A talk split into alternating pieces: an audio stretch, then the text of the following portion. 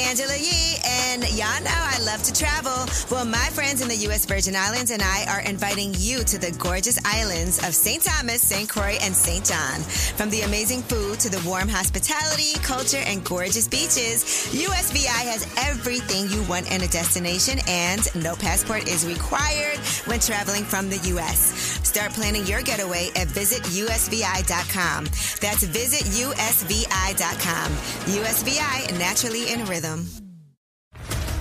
What's up, everybody? This is Stephen A. Smith, host of the Stephen A. Smith Show podcast. Tune in every Monday, Wednesday, and Friday at the very least as I bring you all new episodes that feature the biggest headlines in the world of sports, pop culture, business, and I answer your phone calls and respond to your tweets. You'll hear my unfiltered opinions and straight-shooter interviews with top celebrities and game changers.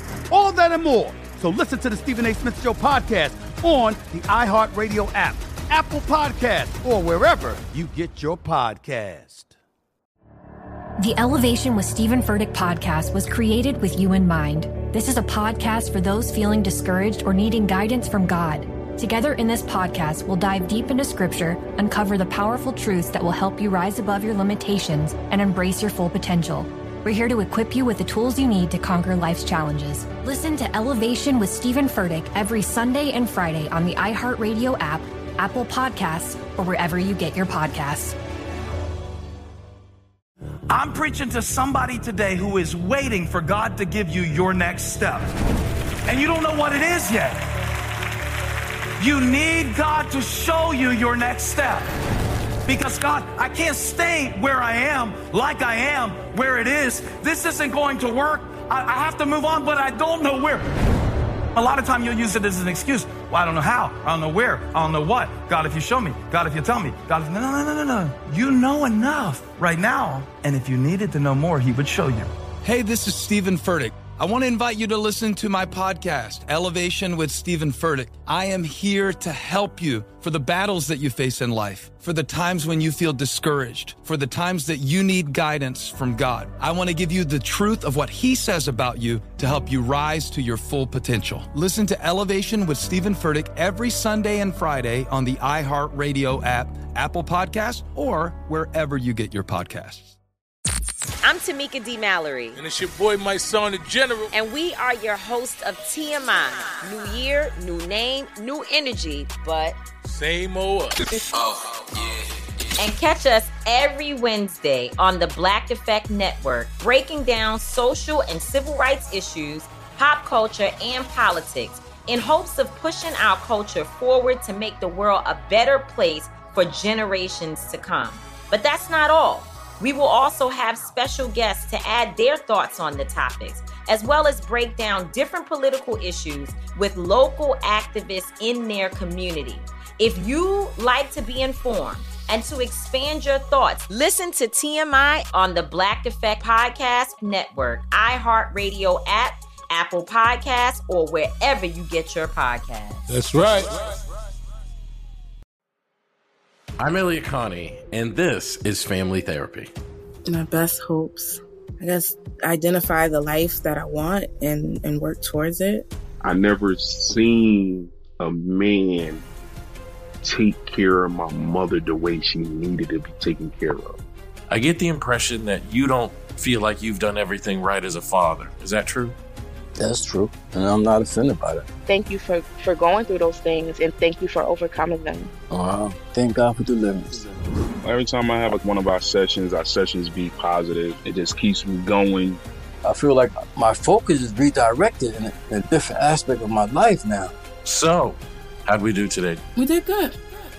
The Black Effect presents Family Therapy. Listen now on the Black Effect Podcast Network, iHeartRadio app, Apple Podcasts, or wherever you get your podcasts.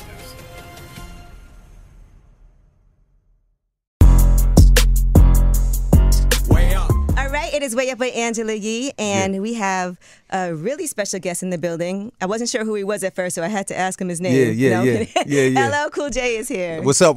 We just had a conversation about if he's ever had to introduce himself like someone doesn't know, and he swears it has. No one ever recognizes me. That's a lie. Ever. Never. I'm never recognized everywhere I go. Nobody knows me. But congratulations on everything. I mean, it's amazing. I can remember first hearing LL Cool J myself you know, coming up, and you were only probably like 16 years old, a skinny kid dancing in front of a radio. Yeah. It's absolute facts. You know, I'm very grateful. You know what I mean? Like, having fun with it. You know what I'm saying? Like, that's what it's about, right? Like, you dream it, then make it happen, then dream some more, and then make that happen. I know. Who would have thought that this much later, like, you're about to be back on tour. This has been 30 years since you've done arena tours. Yes. Right? Who could have ever thought that it would be like this? I remember you said you had to explain what hip-hop was when you first started performing. 100%. Like, I was in Maine. I did a concert in Maine, and, you know, they had never seen it before at all. You know what I'm saying? So they didn't know, like, I was explaining to them what the DJ was doing, my DJ co-creator with the records going back and forth, telling them I'm rapping, this is a beat. I had to take them to do a complete tutorial, you know what I'm saying? So, and a lot of places I went, it was that kind of a vibe. We were like breaking new ground. There were no managers, there was no market, you know, it was just like kind of a new world. Yeah, because New York was big on it first. So it probably was different moving around different places, because I feel like in New York we did have, like, I remember having to get a cassette tape out and tape when certain shows would come on, because you didn't know when you would hear hip-hop again. It was only like a segment. Oh, yeah. It was, it only played on the weekends at the time you're talking about. It would only play on the weekends for like a couple of hours, maybe on Saturday night, maybe a Friday and Saturday, but definitely Saturday. And, you know, it kind of evolved from there, and you get a little more play, a little more play, a little more play, and then it eventually went to the mainstream, you know what I'm saying? But ultimately, it was initially it was definitely like underground, but even before that, like it was just tapes. It was just underground. It was just that's it. You know what I'm saying? You remember the first time hearing yourself on the radio? Oh yeah, yeah. DJ Red Alert played it. He was like when he had first started, and he was new to the, not in DJing, but new to the radio, newer to the radio. This was after Mr. Magic and. You know, he played it, and I just was standing up, like, up on Farmers Boulevard in Queens, New York, you know what I'm saying, and in front of a game room, you know what I'm saying, and I heard the record on the radio, and it was just like, I felt like I hit the lotto, graduated, you know, everything happened at once. It was the most amazing feeling in the world, you know what I'm saying, because it's like, you know, it felt like a dream come true. You know? And then Def Jam, you did your first deal at Def Jam. Now, I saw you said that you never had like a really bad situation. No, I didn't. Financially. You know, artists have like these horror stories of I just gave up on my everything and signed this deal and it was terrible. But you said yours wasn't that bad. Well, no. Well, first of all, you have to remember Def Jam was Def Jam Productions, and they had a song called It's Yours. I was the first artist on Def Jam. So we started the label. Russell and Rick started the label, and we went and did this song, I Need a Beat. That Ad Rock from the Beastie Boys, he made the beat, and Rick produced, you know, everything else around it, and Jazzy J did the scratching and all of that, and it kind of just went to a whole nother level. But no, I didn't have a bad deal. Like you know, like I ended up in a great place, you know what I'm saying? But that's just because, you know, Russell was an honest dude, and Rick was a real dude, and, you know, and then many years later with Leo, I made a deal and got my catalog back. And so the whole thing kind of worked out for me, you know what I'm saying? Like, but I'm just thankful for that. Yeah, you know that's amazing. Yeah. And I see you had a lot of great business decisions. Was that something that was implemented to you, like in you with your family? Because sometimes it's like your family might have businesses or know things, and they're like, nah, you got to do it like this. Nah. For me, it was trial and error and being curious. You know, it was really just about like staying curious. And what I did was I pay attention to people in front of me and behind me. You know what I'm saying? So in other words, like, you know, like I always learn. One thing I knew early is that you can learn something from anybody. You know, if a homeless dude tell you don't do push-ups in traffic, you should probably listen. Not say, oh, he's homeless, so I'm not listening to that. What does he know? And we have a tendency to, you know, like people have a tendency to only want to listen to people if they think they're successful. That's a mistake. Right. You know what I'm saying? You can learn something from anyone. Yes, you can. And they may not be, they may, you know, you just got to know what to listen to. You know what I'm saying? If you're trying to climb a tree, you probably shouldn't talk to a fish. You know what I mean? So you got to know who you're talking to and what you're talking about. Right. That being said, it's just, you know, the business thing kind of intuitively, I just went after certain things and, you know, trial and error, made some mistakes, bumps and bruises along the way, you know what I'm saying? But it all worked out. You know? And you know what else I realized about you, too, now that I put everything back into perspective, right? So doing songs, like everybody always used to be like, I need to do an I Need Love song. Yeah. You know, every hip-hop artist at some point felt like they needed one of those, like, songs for the ladies that was like a deep, heartfelt song. Yeah. Did you have any idea what type of impact that was going to have? And did you think it would be risky to put something like that out when you did it? Well, I never paid attention to risk. You can't, if you're an artist, you can't, like, you risk should be attractive to you as an artist. You know what I mean? Now, you know, that's not like business and venture investments. All of those things are different. But as an artist, you know, I never cared about risk. So when I made a love song, I just made it because that's what I wanted to make. It didn't matter if somebody felt like if someone needed to judge me a certain way or wanted to like change my brand a certain way in there. I didn't care about that. All I cared about was being true to who I am as an artist. And that's all I still care about is like creating stuff that really speaks to where I'm at that point in my life and really presenting it to the world in a way that I feel is, you know, exciting. You know what I mean? You can do it, I Need Love, but then the next minute you want to knock someone out. Yeah. You know what I mean? Well, but we all have different sides, right? We all have different sides, right? You ain't going to just be one person. You now, know what I'm saying? What made you write that? What was going on? Mama said knock you out. So that record came off. That was me coming off. See, I had, when I did A Walking with a Panther, the album cover and all of that, that was a time when I introduced a lot of diamonds and ice and jewelry and champagne, yeah, and all of that. Like I really brought a lot of that to the world of hip hop. You know, I've been uptown a lot. I, you know, hang on a lot of dudes uptown, and that was just what I was doing every day. What my friends did, and it kind of rubbed off on me. And so, you know, I presented that in my music, presented that to the world. Well, I got a lot of backlash at that time because that didn't become popular to maybe 10 years later or 7, 8 years later. It ended up getting popular later. So when I initially did it, it was like, you know, it was like, oh, you're doing this, you think you that. So the Knock You Out record was about showing people that just because I made this celebratory album, Panther, doesn't mean that I can't do other things. Right, I'll knock you out with this bottle. Yeah, with the spirit. Yeah, that too. We could do that too, but, you know, that's a lot of stitches. But, you know, that's a lot of stitches in the back of the head. But it definitely was just about, like, just showing people what I'm capable of. It's just like with the new record that I worked on. You know, it's... Force. Yeah, the album. I'm talking about the whole record, like not just the song. But that whole record it's you know, I just want to show people what's possible. You know? I tried to call Q-Tip about that too right before you got here. I was like, all right, LL's coming up here. I need some, you know, I was trying to get some details. And he was so tight-lipped. He was like, it's done.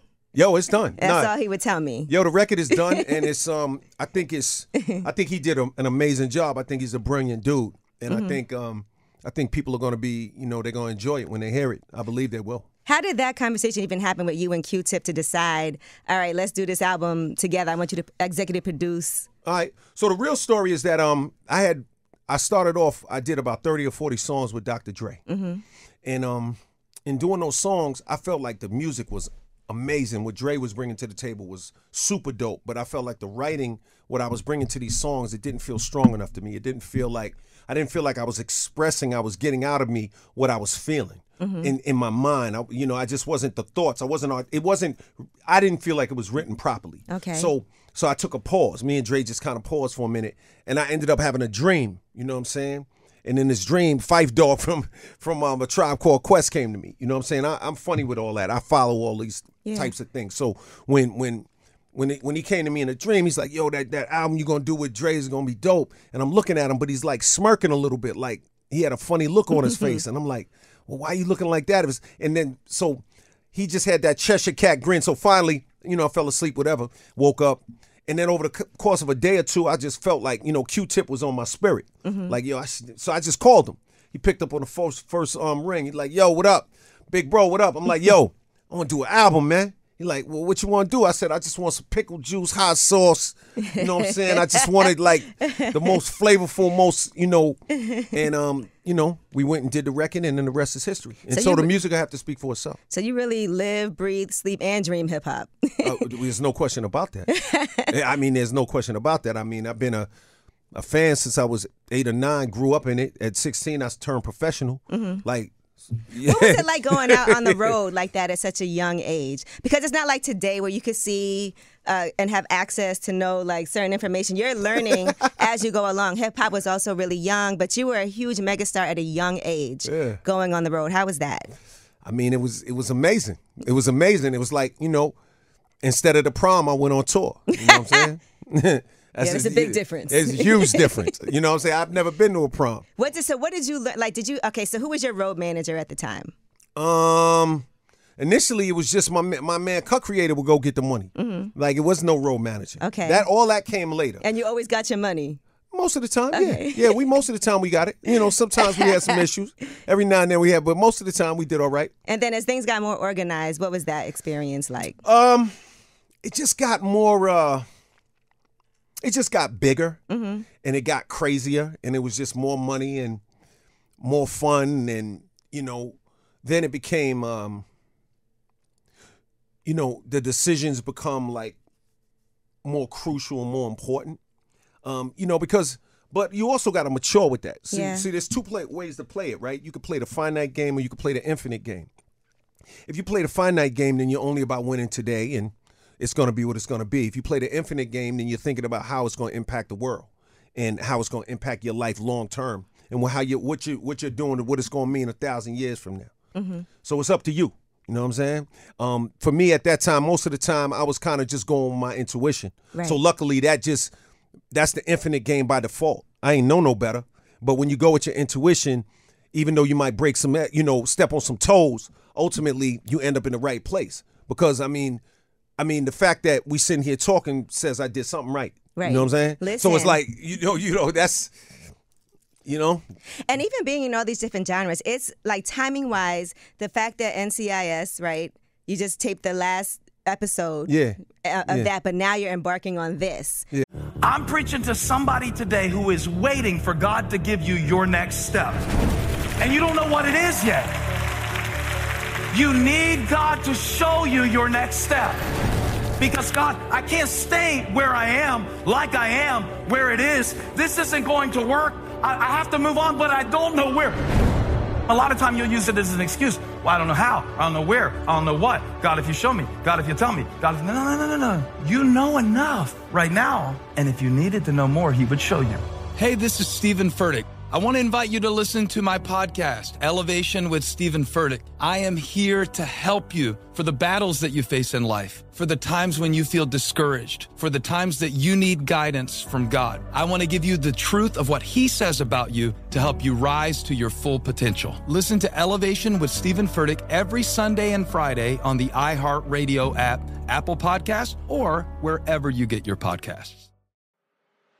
I'm Elliot Connie, and this is Family Therapy.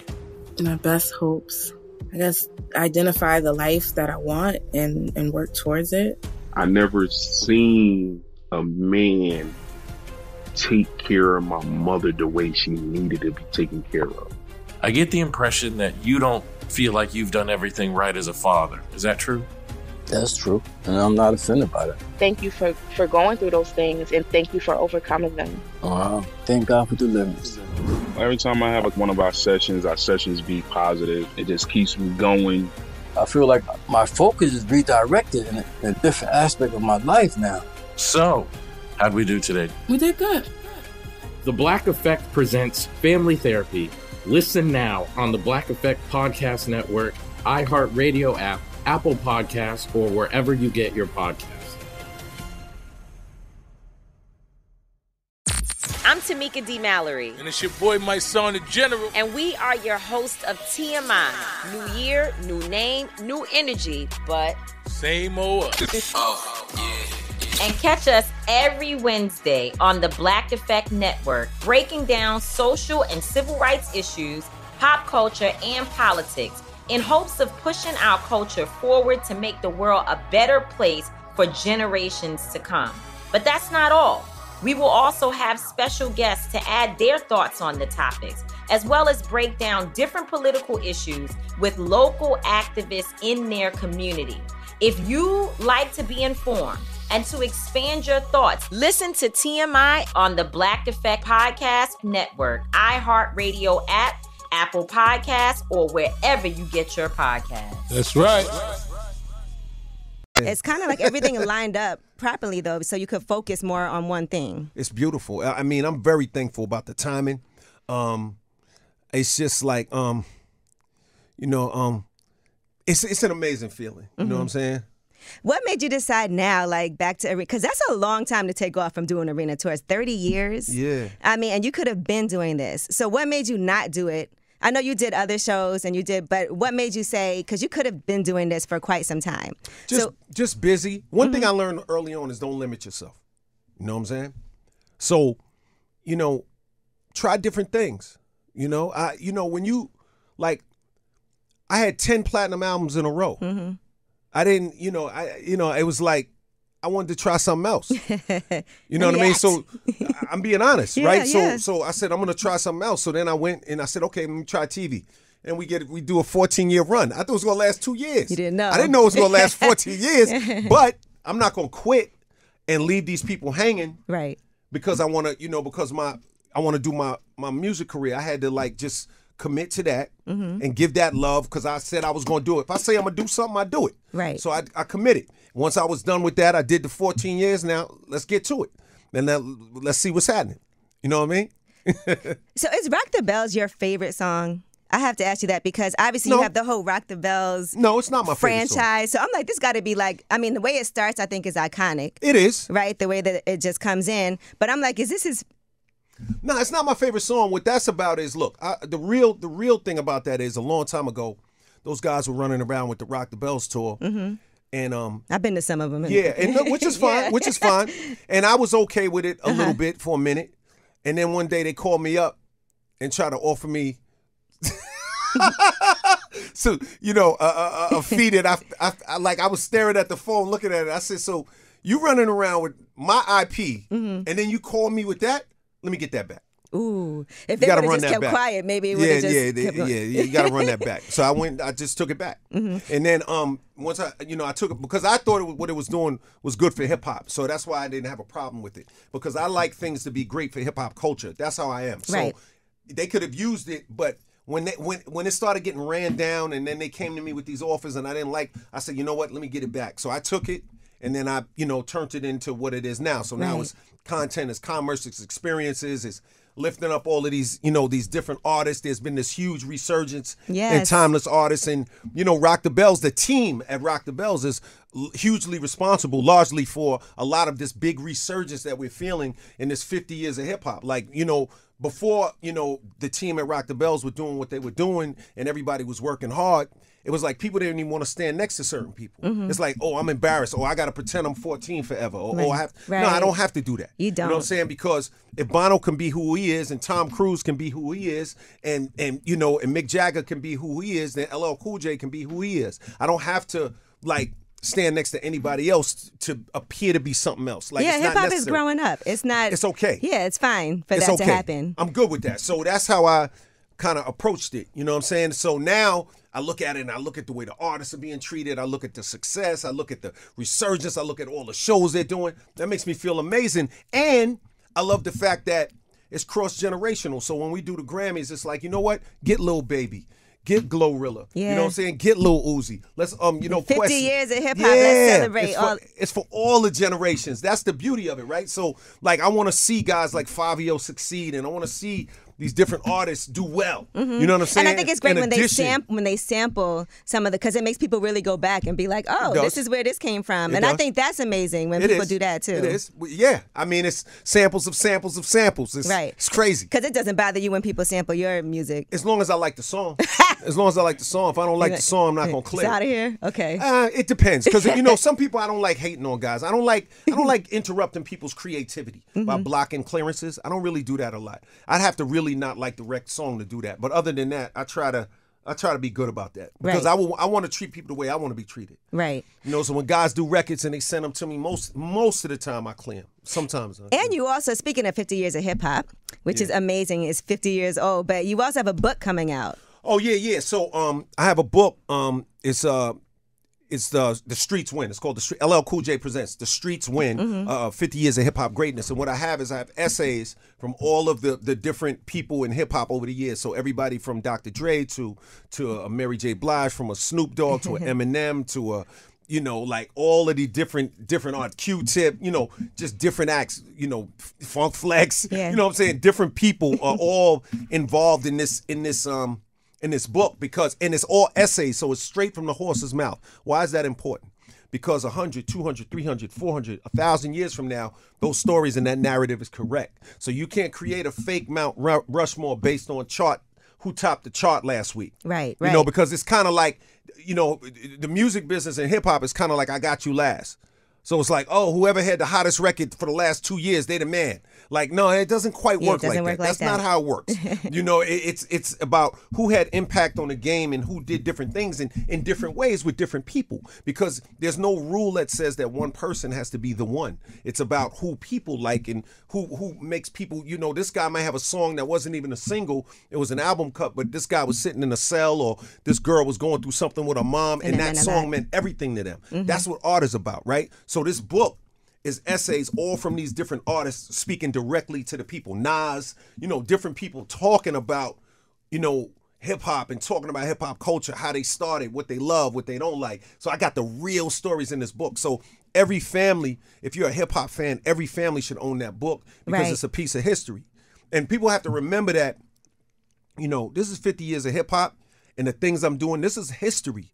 It's not normal. Mm-hmm. So you shouldn't take it lightly because 20, 30, 40 years from now, you're going to remember these moments. So you gotta remember that. And it coincides great with this tour that you have. Yeah, the tour. The tour is, I think, really special. I think what we did on the Grammys inspired me to want to go on the road again.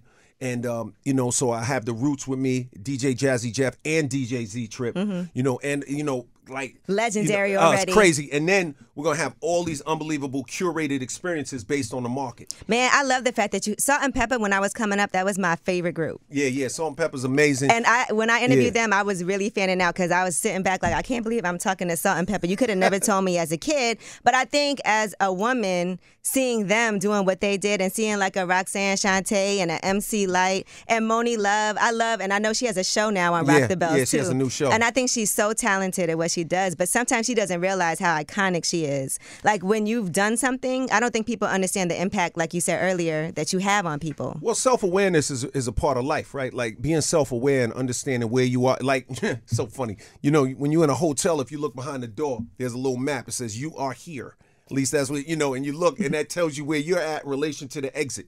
You have to be self-aware. You have to be aware where you're at in life and understand that. However, you have to be able to do it with humility and not get caught up and not get so arrogant that you end up like making a huge misstep. You know what I'm saying? And playing yourself. Right. You know what I mean? Right. Yeah, I think it's good that we also have a chance to hear some of these stories now. Because I think as hip-hop is growing up and some of the artists that we might have grew up listening to who are still out here working, now they're going and telling their stories. But some of them you're like, oh, damn, I don't know if that was... Because when you're telling your stories, sometimes you're telling other people's stories too. Well, I mean, you got to look... And that's hard. That's a hard balance. Cause... It ain't really a hard balance at all. Don't put no names in it. Okay. Don't put no names in it. Names, I'm telling the whole story. Just ain't no names in the joint. Like, does it bother you if people have some LL stories and they put you in? I mean, it is what it is. Okay. It's going to be what it's going to be. You're like, I put out books. It's fine. I mean, it is what it is. No, ain't nothing fine, but it is what it is. I'm like everybody else. Don't tell on me either. You know what I mean? I ain't volunteering to get snitched on. But, I mean, the stories are what the stories are, man. Yeah, we all live life. You know what I'm saying? We all live life. How much do you think it helped you to get married at a young age, too? Because that probably kept you out of a lot of... Help with what? I read your book, so I know you. But I'm saying, as far as being more grounded and like, because I feel like you could have been way wilder. For real. A little wild, but you could have been way worse. Could I have been? All right, you was kind of bad in your own words in your book. No. But I'm just saying it does. I think family does sometimes make you feel a little bit more responsible. Definitely. Look. Listen. I mean, everybody got their own way of doing things. But my life, I was always about quality, not quantity. Okay. You know what I mean? So. you know, to each his own. Your legs shaking. I don't know. I'm nervous. Okay. I'm extremely nervous. You make me very nervous with these questions. I'm shaking in my boots over here. What I was getting to was you do have 4 children, yes, right? And so one of your daughters, is she an artist now? She's a songwriter. She just graduated from the college of Berklee College of Music. How do you feel about her being in the music business? I think it's amazing. I think it's amazing. It's what she wants. Right. You know what I'm saying? You talk about family keeping you grounded. I mean, the real answer, the honest answer is that you got to take care of your family. Mm-hmm. And no, nobody's perfect. We all know that. Right. But that's what guys say. It's the truth. I mean, I could say, no, you're not. No, you're not. But I'm playing with you.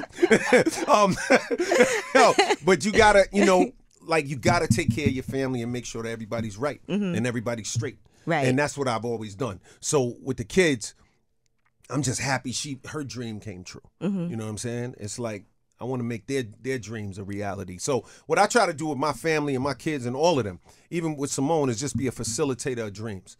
She wanted to do her jewelry line. I love her jewelry line. I'm not going to lie. It's her and Mary J. Blige. Yeah, they rocking. Every time I wear their stuff, people come up to me. Every time I wear Simone's stuff, and they'll be like, where'd you get those earrings from? It's really... I know you don't care about that, but it's great quality. I'm about the quality. Yeah, no, it is. Because sometimes you can have earrings and they'll break when you do the clasp and all. Hers lasts forever. Yeah, Simone, she's really good about that. She loved earrings. And they be selling out everywhere. It's hard to find. She does well. Yeah, she's doing her thing. Listen, I'm happy for her. Her and Mary, they're working hard on that and really putting a lot of work into that jewelry, and it's going well for them. So I be seeing it on Powerbook 2 all the time. Yeah, she's rocking. I'm like, Mary be having them earrings on, don't she? She's rocking. So all the kids are happy. My daughter Samaria, she has a denim line which does well. My son, he works at Rock the Bells. Right. And you kind of instilled both of you guys instilled that in your kids, like that creativity. Yeah, I just want them to look. My thing is make a contribution to the world. Make a contribution to the world. Make an impact on the world. When I was saying something to somebody, I just got some news about somebody who had passed away that was well known, and me and my man were talking about how great of a person he was and how much of a man he was. And what I said to my man, and while we were in the mid-conversation, I said, you see, we didn't talk about his bank account. Right. So what does that tell you? That tells you that you got to make an impact on the world with the things that you do. Like the money stuff, that can cloud your vision. It's nothing wrong with it. Don't get me wrong. Right. I've always been about getting money. You can do great things for people with money, too. No question. Yeah. I'm very entrepreneurial. Always been about getting paid. And philanthropic. 100%. Yes. I promise you. However, I just want to caution people. Remember, that's not what you talk about. Mm-hmm. Nobody talks about Ali's bank account. Right. They don't talk about Miles Davis's bank account. We like it when you're alive. It is fun. It's nice to shop. It's fun to get it all. I know. But nobody talks about that when you're gone. So you have to make an impact. And the impact you make has to be greater than just a dollar. I said that when Harry Belafonte passed, and also Michael K. Williams when he died. See? And everybody was talking about how great of a person he was. It wasn't even famous people. It was, just people who knew him, came across him, and they were like, he was amazing when I met him. So when you're on this radio and when you're building your show and as you're showing the younger girls and yourself, even younger, what's possible, that's what this is about. Right, it's not only about your contract. That and I got my solo deal after I came off the big show and I worked it and all. It's not just about that. It's about what these little girls see when they look at the show, listen to the show, or watch the podcast and all of that. It's about all of that. You feel me? Yeah, no, I definitely agree with you. Yeah. And then I think for you, just what you're trying to do is cement the legacy of hip-hop and document these 50 years. Yeah. I feel like the book is doing that. The tour is doing that. Now you're back on Def Jam. Yeah, I'm doing this album. Because I seen the teenagers in the room. So. Yeah, the Def Jam. See, the album is fun because hip-hop, 50 is very young in real years when you look at a genre and you look at the world. 50 sounds like a lot of time when you're 15, but that's different from in the real scheme of things. Mm-hmm. It's very young in terms as a genre and as an art form. It's 50 years. It's only 50 years, right? So it's like what we haven't seen is an artist who can be there from the beginning or early on, do something at another point in time and have a real significant impact creatively. And I want to show people what's possible creatively. That's why when I talk about James Cameron doing Avatar, when I talk about Spielberg doing films and Tom Cruise, the reason why I bring these guys up is because they're able to focus on, to present their craft at a high level over multiple decades and years. Mm-hmm. And I want to show people with this Force record that I did with Q-Tip what's possible creatively, so that artists can stop pretending that they want to retire when in reality they're just afraid that they don't know, because they don't know what to do next. Right. So they get afraid. And I think I might retire. No, you want to feel loved, and you want to feel like people want you to continue, because you don't know what to do, because you're scared now, because you've reached this point and you don't know it. You've seen something change over there, and the generational change, and it's made you a little nervous, and you're like not sure what to do. What you have to do is be yourself. You know what's not easy too? Everybody having access to have something to say.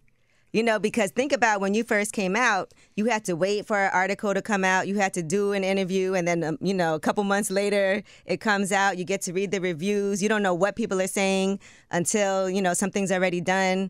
And usually the people that are saying those things are journalists or people who are really critics. And so go ahead. You was going to say more. But there's a good and a bad side to that, right? Because you can get responses right away. They could be negative or positive, but sometimes it's a lot to take in. Well, you're right. I'll just say this to you. See, those responses only weigh heavy on you when you don't really, really love what you did. When you did something and you were guessing, and you have a lot of artists, right? They make songs or they make music, and I think people will like this. This is the wave. You think they'll like? I think they'll like this. That's how they create. Right. They create in the space of, I think they'll like this. So what happens is when people don't like it, they're terribly disappointed because they were wrong. When you create from the heart, there is no wrong. Right. It doesn't matter to me if you tell me you don't like it, because me and Q-Tip love it. Because I love it. Yeah. So it doesn't really matter to me whether you like it or not, because it's true. Like, what? Now let's go back. Let's rewind again. You mentioned I Need Love. I had dudes tell me, this Christmas music, yo, BL, you can't do it. Yo, Tar, come on, man, you can't do this. You gotta keep the I'm bad. You gotta do it. This is what I'm doing. So it didn't matter to me. So that's where you have, that's the difference between being an artist for real and being a creator of music just for mass consumption. Right. And it was great for you. You were able to jump into all different types of I guess, moods, or not necessarily genres, but you could do a song like with Boys to Men. Yeah, versatile. Right. And then you can do a song like I'm That Type of Guy, or and just all over the place, get your head sprung. That's right. And then you introduced us to Foxy Brown. Yeah, and DMX. And DMX. Yeah, let's not forget that. Yeah. And you know what the thing is? It's like, I remember when that came out, I just got to say this. People thought at first, they thought, because she was so hard, they thought it was like a young boy. Yeah. I know. When that first came out. And we were excited when we realized, no, that's a woman. That's Foxy Brown. Yeah. yeah, Fox is amazing. Shout out to Foxy. I hope she does some music and comes out, you know, during this whole celebratory time. Oh, but you're trying to get her to come out? I think she should. Yeah, I think she should. You got to stop at the Barclays. I think that would be legendary. No, I don't see why she wouldn't. Okay. Come on out. The Barclays, we're going to be at the Barclays June 27th. We're going to be at Prudential Center on June 28th. I love that you know the dates off the top of your head. Yeah. All right, so go ahead. Finish what you're saying. I think what you're saying is right. You know, you just got to love what you do, though. You got to really love it, man. And then when people know that you're not pretending, it's different. It's different when you're not pretending. Right. When it's not an act. Yeah. Like when you're really writing from the soul and you're really making stuff that's creative. Yeah, you pay attention to sonics. Like me and Tip, my thing was, I don't want to do anything that sounds like what I did before, and I don't want to do anything that sounds like what's going on now. That's the rules. Now everything else, let's just have some fun with it. All right. You know what I mean? So are you going to have guest appearances? I know that it's done. There's some guest appearances on the album. Can you give us anything? A little something? I mean, it's floating out there. It's floating around out there. I don't want to say it because Q-Tip gets mad. Oh, big bro, we might be able to get past you saying that, big bro. You know, he starts with this. You know, yo, sub ups. You know what I mean? But we got some joints. I got some real. It's gonna be heavy. Are you documenting this tour? Yes. Okay. Yes, I'll be filming everything, and it's all a movie. It's all history. Well, I think we got to make it to the Barclays. You definitely got to come down. Yeah, she said yes. You got to come down. Because honestly, this is like my type of tour. I'm really excited to come. You got to come down and just enjoy it. So tell us some of the other people that are on the road with you guys. I know it's Bone Thugs, De La Soul. Yeah, I got Common in Chicago. I got, Bone Thugs. I got Ice-T doing some dates. Ooh. I got Queen Latifah. I got Salt-N-Pepa. You got people popping out that don't pop out. Yeah, I got Redman and Method Man. I got so many different artists. Like, it's going to be amazing. You'll see. I'm telling you, people, listen, the key to everything I'm doing is it's not about LL. It's about the culture. I have a line on one of the songs. I said, back to elevate the culture. That's my only motive. That's true. You know what I'm saying? That's really true. So when you come to these shows, I got MC Light on some shows. Yes. You know what I'm saying? Like, it's going to be it's going to be a vibe. You know what I'm saying? I got Jada Kiss on some shows. Who do you fan out over ever? Like, when's the last time you was, like, excited? Like, I can't believe I? No, like, I can't believe I just met this person. Like, do you ever fan out? Because you've met everybody at this point. But is there anybody that you've gotten excited over? I mean, I remember, like, maybe quite a few years ago, I met Meryl Streep, and I was like, oh, I'm excited to meet Meryl Streep. It's like random person. That's exciting. Yeah. I said, oh, Meryl Streep, this is exciting. I felt a little, you know what I mean? Yeah. I felt excited. Somebody you don't just run into. Yeah, I was excited. Okay. But a lot of my heroes, a lot of my heroes are my friends. Yeah. You know what I mean? So, like, I'm friends with Denzel, you know what I'm saying? But I still love his work, but he's my man. You know what I'm saying? So that's a little different. You know what I mean? But, like, when I look at, like, I love to just see people succeed and win. I'm absolutely the dude that, like, I give it up at the concerts. Mm-hmm. I give it up when people on TV. I'm clapping. I'm dancing. I'm not like I don't do the too good to You're not too cool. Not too cool for school and all that. You know what I'm saying? What was your first concert you ever went to? Ever? Yeah. Oh man, my first concert. You had the Crash Crew, Sequence, flashing them. You know what I'm saying? Like, and that was a shootout. And on top of that, I had to run up under the stage. I loved it. I loved it. One of those things where everybody started running and you got to run. Yo, when they started, pop, oh, yeah. I jumped over. I got over the barricade, went under the stage. I was like looking at the stage like, I'm going to be on the stage one day. I'm touching the bottom of the stage, looking up. People are screaming, and I'm just looking up at the bottom of the stage like, one day I'm going to be on this stage. This is literally what I'm doing. This feels like the beginning of the movie. It was crazy. It was crazy. It was the craziest moment. I feel like there's an LL Cool J movie coming. I don't know. There could be. I could definitely, I've had people, Michael Bivins, always bugs me to, yo, that's my man too. He like, yo, you gotta do a movie. You do. Yo, bro, you gotta do it. I definitely think about it. You know what I'm saying? I definitely been thinking about doing one or a series around my life. I think people would. But first thing I want to do is get this record out there because I want to show people what's possible. Okay, so when is it coming out? Let's put a date on it. Yeah, I don't want to put a date on it. I don't want to put a date on it. Okay. But it's coming this year. All right. It's coming this year, though. All right. So it's sometime this year. Sometime, no question. That's a fact, because we're going to run it back. Yeah, no. Run it back. Yeah, absolutely. Run that back. All right. Well, LL Cool J, thank you so much. This is our first time sitting down having a conversation. I hope we do it again. We will do it again. I know you're super busy running around, but we'll be there at the Barclays. Productive. All right. Yeah, productive. Thank you. I appreciate you. No doubt. Way up.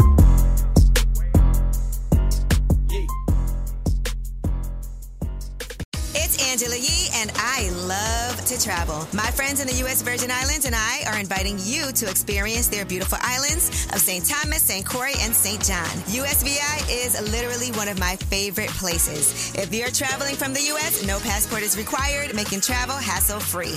I love the food, the people, the culture, and the beaches. Gorgeous. Add USVI to your vacation list by heading to visitusvi.com. That's visitusvi.com. USVI, naturally in rhythm. What's up, everybody? This is Stephen A. Smith, host of the Stephen A. Smith Show podcast. Tune in every Monday, Wednesday, and Friday at the very least as I bring you all new episodes that feature the biggest headlines in the world of sports, pop culture, business, and I answer your phone calls and respond to your tweets. You'll hear my unfiltered opinions and straight-shooter interviews with top celebrities and game changers. All that and more. So listen to the Stephen A. Smith Show podcast on the iHeartRadio app, Apple Podcasts, or wherever you get your podcast. The Elevation with Stephen Furtick podcast was created with you in mind. This is a podcast for those feeling discouraged or needing guidance from God. Together in this podcast, we'll dive deep into scripture, uncover the powerful truths that will help you rise above your limitations and embrace your full potential.